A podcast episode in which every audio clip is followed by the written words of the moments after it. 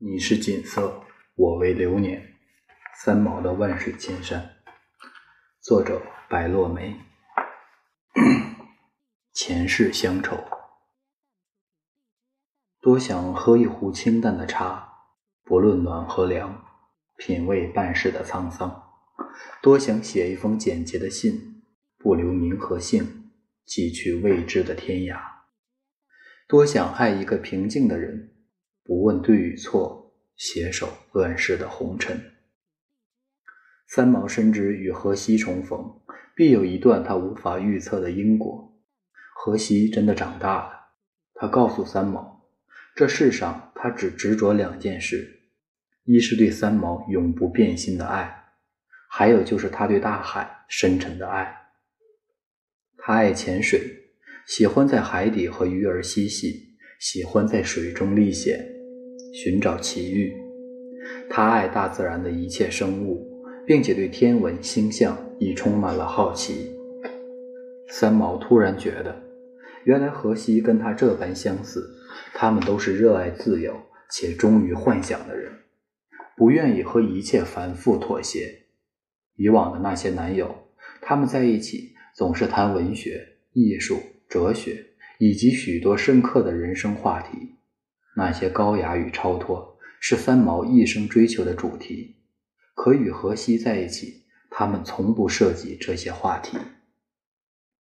荷西天性浑厚、淳朴简单，三毛觉得他比起那些整日追思探索的人，反而有了更高的悟性。有着更难能可贵的超然，三毛所缺乏的恰好是这份朴素。他太出，他太注重文学内蕴，在意人生价值。他开始喜欢与荷西在一起的时光，并且依赖这个能让他自由呼吸的男人。那日，两人在公园散步，三毛为了一篇即将要交的稿子而苦思冥想，愁愁眉不展。荷西不解。指着在阳光下忙碌修剪树枝的园丁，对三毛说：“他宁愿做一个普通的园丁，每天可以呼吸大自然清新的空气，在阳光雨露下劳作，也不愿意关在不见天日的办公室里，对枯燥乏味的文件交流。”三毛听后似乎有所醒悟，觉得人生不必太过较真，任何让自己束缚的人和事都是累赘。当晚，三毛就写信给编辑，取消那篇约稿。他希望自己以后写自己想写的字，过自己想过的生活。简单憨厚的荷西，让三毛在不经意中改变了许多，也开阔了许多。最让三毛感动的，应该是那个落日融金、暮云合璧的黄昏。荷西邀请三毛去他家，当三毛走进了他房间的时候，被震撼了。我抬头一看，整面墙上就都贴满了我发了黄的放大黑白照片。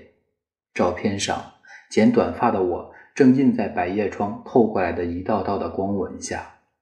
看了那一张张照片，我沉默了很久。六年了，这六年，三毛与荷西没有联系，没有交集。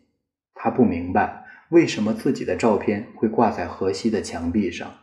会这样深刻的走进他的心里。原来，每次三毛寄相片给在西班牙的中国朋友徐伯伯，荷西就去他家把照片偷出来，送到相馆翻拍放大，再将原相片悄悄送回去。如此费尽心思，只为了可以守护挚爱的女子，把她融进自己的生命。荷西对三毛的痴心。令他的家人十分不解，他们觉得荷西得了痴心妄、痴心病，如何对一个今生恐不会再相见的人用情至深？可荷西却执意说，三毛是他此生唯一的爱，无论将来见与不见，他都要将这份爱进行到底。三毛从来不知道，荷西对他竟是如此真心。难道当初对他的拒绝，就是为了这六年的深情做一次见证吗？可六年光阴，他输掉了一切筹码、青春、爱情以及对生活的美好想象。虽说往事已灰飞烟灭，但但终究不能回首，一回首，落红遍野，触目惊心。你是不是还想结婚？诧异许久的三毛转身问荷西，他不知道自己为何会问出这样的话，是想对所有的疑惑做出肯定，还是想重新审视命运的安排？反倒是荷西被三毛这突如其来的问话惊住了，因为他几乎不相信。当初与他诀别的女子，竟有回心转意的想法。或许，等待已经成为一种习惯。他以为幸福不该，也不会来得这么急。只这一瞬，三毛内心澎湃，他再也无法在他的面前那么平静，那么冷漠。他哭了。荷西不能容许三毛再次从身边走失。他坚定地告诉三毛，这六年。他是靠一个等待，一个约定，辛苦的活下来。倘若他再度转身，他不知道自己是否还能够微笑的挥手许诺明天。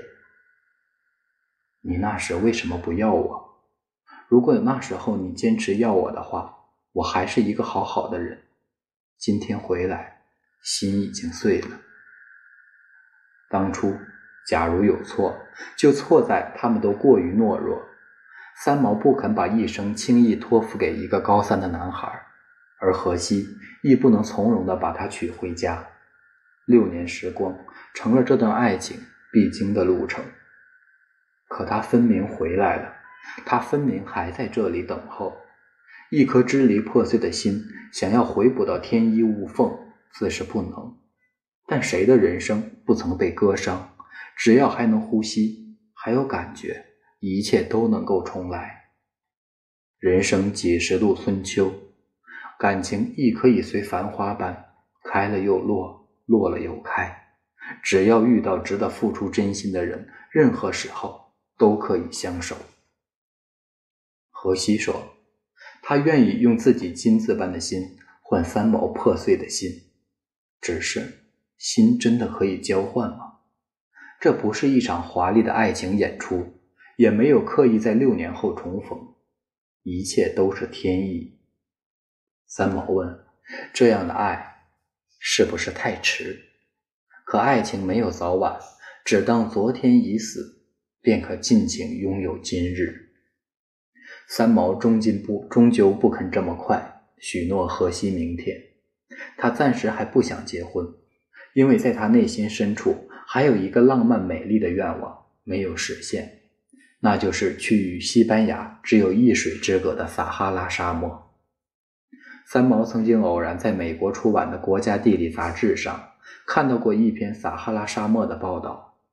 如今的落日倾斜在漫漫无垠的沙漠上，这个片影刻在他记忆深处，像生了根，他总会想起。我只看了一遍，我不能解释的，属于前世回忆似的乡愁。就莫名其妙、毫无保留地交给了那一片陌生的大地。这是三毛说的话，在他心底，认定撒哈拉沙漠是他前世的乡愁。我去撒哈拉，不是为了做那个横穿沙漠的女探险家，而是为了内心难了的乡愁，前世的情结。他愿意把自己交付给那一片荒凉的土地，不惧尘沙飞扬。风声四起，三毛不知道，正是撒哈拉沙漠成就了他一生的传奇。他向世人证明了，苍茫人间每一个荒芜的角落都有生命和奇迹。只要你有一颗辽阔的心，有远大的襟怀，就可以抵达任何想去的地方，创造梦的神奇。后来，无论是去过还是不曾去过撒哈拉的人。都记住了这个叫做三毛的女子，她的足迹留在了撒哈拉，一起留下的还有她的梦想、爱情，还有信仰。她给我们讲述了太多真实的故事，她将自己推入险境，以柔情脱身。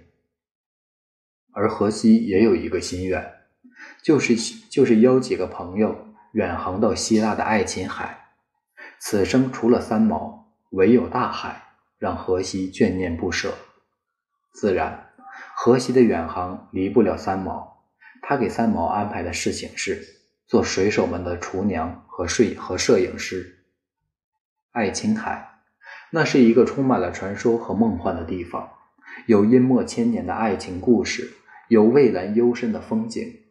三毛亦希望可以走进那个古希腊王国，听海浪诉诉说神奇的故事。做一个在岸边长久徘徊吟鸥的诗人。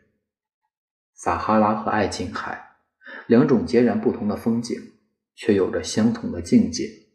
三毛和荷西都是向往大自然、渴望放逐的人。他们渴望远离车马喧嚣，愿意放弃都市繁华，去追寻远古的历史，唤醒沉睡的文明，寻找自身存在的价值。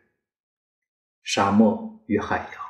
三毛都想去尝试，但春花秋月两者不可兼得。为了前世的薪酬，三毛只能割舍希腊神话海的风情。三毛把自己的选择告诉了荷西，他要独自去撒哈拉沙漠，去那里住上一年半载，甚至更久。一个女人独闯荒沙大漠，他的勇气让荷西深深敬佩。之前。三毛曾一度告诉父亲，他想去撒哈拉旅行，亦得到过父亲的赞同和支持。父亲一生爱运动，却没有真正远游。三毛觉得，他穿越万里风沙，是为解前世乡愁，也是帮父亲圆梦。他需要荷西的纵容，不是他自私，他觉得自己不再年轻，他不想继续等待。三毛想好了。无论荷西是否追随，他都要去。原本就做好了孤单孤身上路的准备。倘若现在有一个人愿与他风雨兼程，自是极好；如若不能，亦不会有多少遗憾。因为每个人在圆梦之前都是孤独的。他可以忘记自己，却不能忘记梦。荷西亦面临了人生重要的选择：跟随跟随三毛。就要放弃海洋，选择海洋就要抛掷三毛，但他比谁都明白什么才是自己最想拥有的。他深知三毛的决心，一直爱他就要成全他的一切，包容他的所有。触手可及的爱情，不容许他再有片刻的犹豫。荷西从容地做出了选择，为所爱的人做任何的付出都是甘愿，都是快乐。他的决定改变了三毛一生的命运。三毛不知道，在前世的故乡有一段幸福在将他等待。